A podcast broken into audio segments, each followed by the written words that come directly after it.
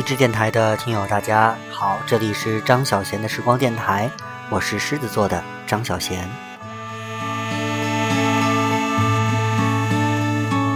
长亭外，古道边，芳草碧连天。二零零六年，陈绮贞发表了一张 EP，叫做《快乐的夏天》，其中有一首歌叫做《送别》。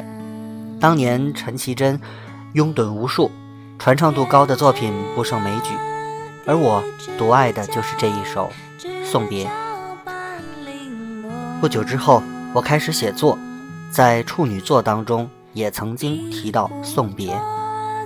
二零一三年，管虎的电影《厨子》《戏子》《痞子》再现送别，电影令人印象深刻。除此之外，最难忘的便是朴树为电影唱的《送别》。较之于当年陈绮贞的版本，朴树演绎出来的味道，似乎更适合于当下听到的心情。他唱。问君此去几时还？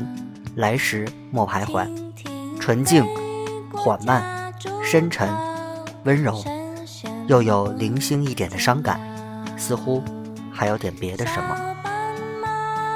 刚才给大家介绍的这段文字呢，是来自呃王晨的一部新书，叫做《人生一直在告别》。在这本书里呢，讲述了十五位文坛艺界的风流人物和十五种悲心交集的戏剧人生。关于告别的故事呢，今天的主主题啊，就是嗯，关于李叔同。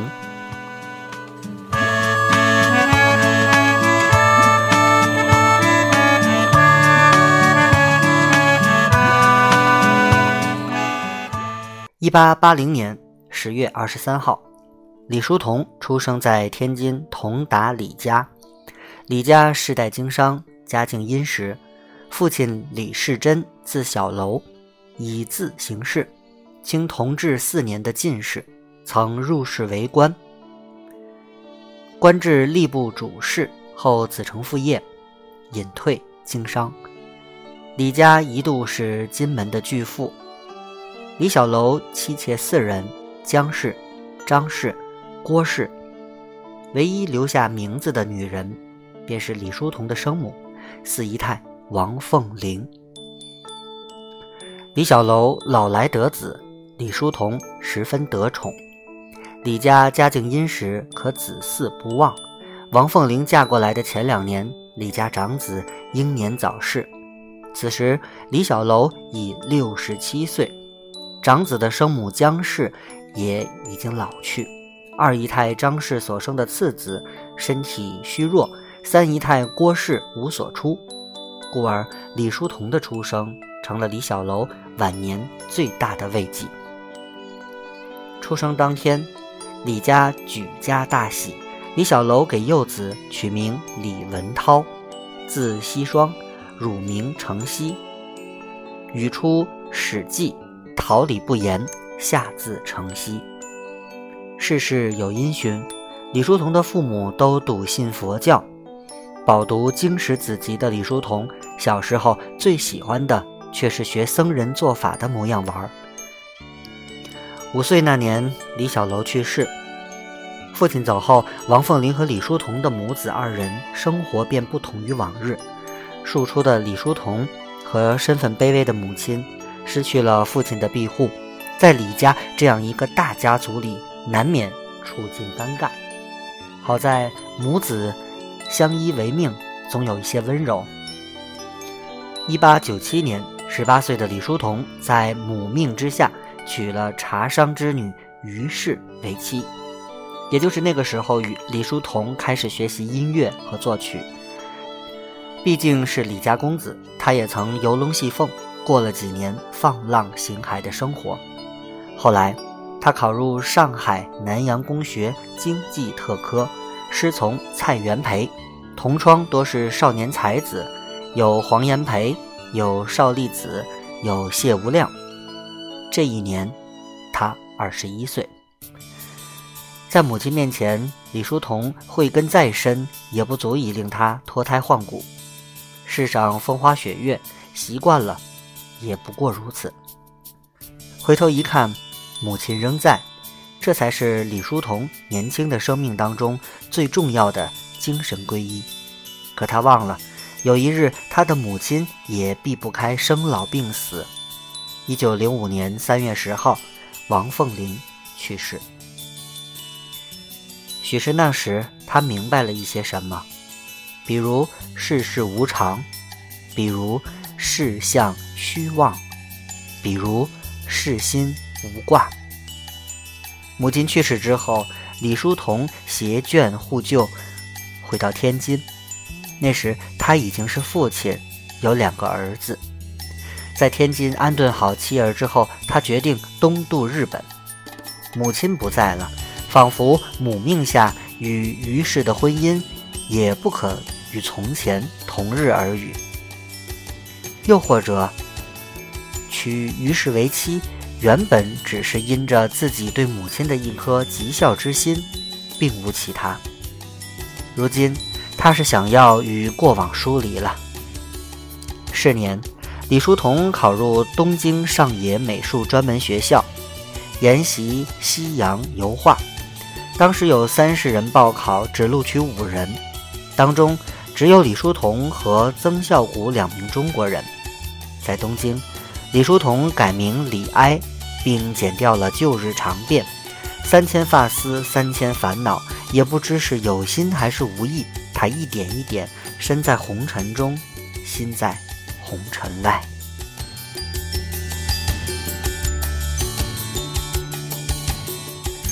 只有深刻经历，才能彻底的放下。东渡日本时期，李叔同在音乐、美术、话剧。等各个方面皆有造诣，学习西洋油画避不开人体写生，因此他与当时的房东之女发生了一段旷世之恋。在那个年代，裸体模特难寻，为了画画，李叔同只能向房东之女求助。不想他很快答应了，可能他对李叔同早已情意暗生，只是胆怯，不敢言语。这一回，他来找他帮忙也是夺命的缘分。与日本女子的这一段恋情长达六年，他成为李叔同在异国他乡唯一的精神慰藉。后来，李叔同回国，日本女子也跟随在侧，成了李叔同背后有名无分的女人。一九零六年，李叔同还在东京编写了音乐小杂志，在东京印刷，在上海发行。成为中国第一份音乐类的杂志，同年还与同窗创办了中国第一个话剧社春柳社。当年呢，为了排演话剧《茶花女》，李叔同倾尽全力，甚至还亲自反串出演茶花女玛格丽特一角，剃胡、结石、束腰，还请来日本戏剧泰斗藤泽浅二郎担任话剧《茶花女》的导演。一九一一年的三月，李叔同携日本女子一起回国。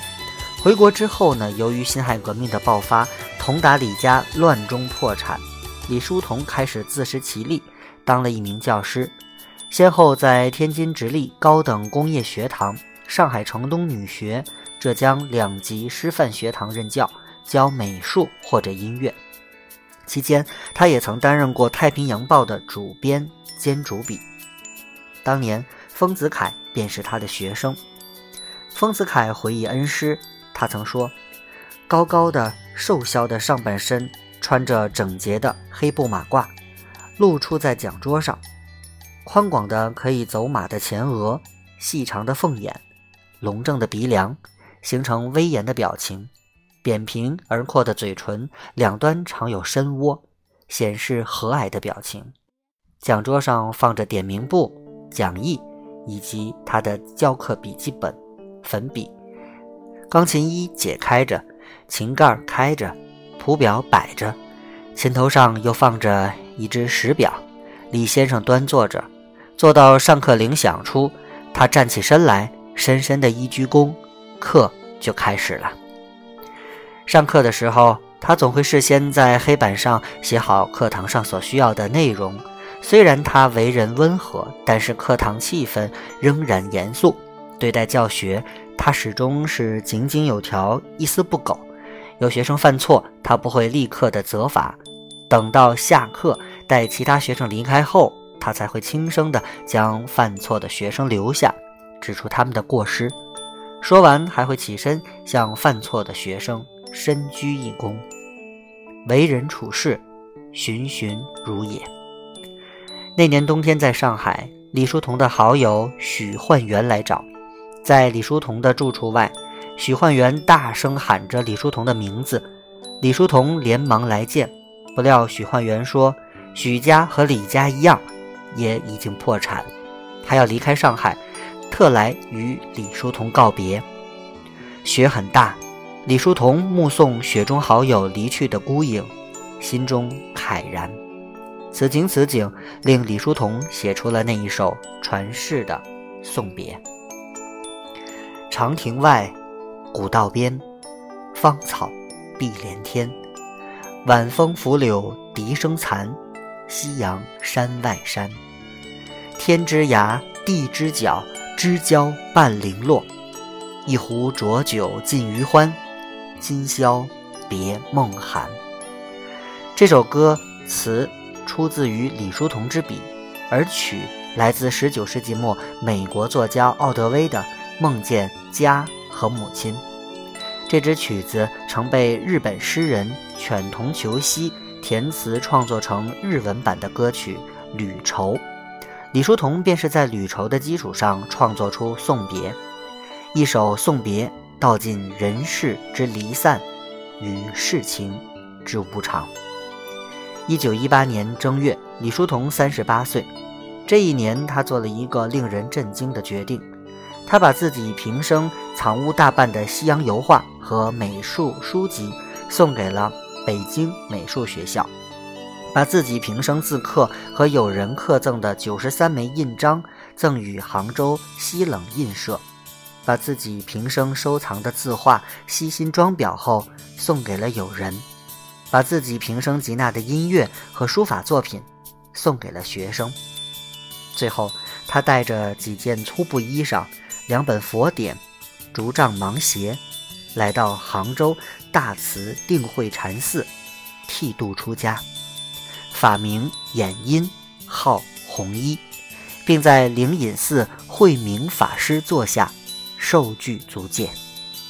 那一天是大势至菩萨的诞辰之日，李叔同出家一事令他的两个女人佳妻于氏与日本女子肝肠寸断。刹那间，他们爱过的李家公子消失不见。谁能料到，曾经鲜衣怒马的富家少爷会气绝红尘？昔日指尖生花的一代才子会抛书置画？然而，他做了。锦衣玉食，他有过；世事繁艳，他见过；爱之旖旎，他历过。有人说，日本女子。曾经追至西子湖畔，问他爱是什么。弘一法师说：“爱就是慈悲。”告别的时候，弘一法师送了他一块手表，让他回日本重新过属于他自己的生活。可是生活是什么？你不在，哪里还要生活？据说就此一别，日本女子再无音信。此生二人再未相聚，连发妻于氏去世，他也未能出现。他把前半生给了红尘细软，他把后半生给了佛典梵音。他把是是非非交给了尘埃。他的一生一世，恰如他所写，悲心交集。一九四二年十月十三日。弘一法师于温陵养老院圆寂，终年六十二岁。美丽的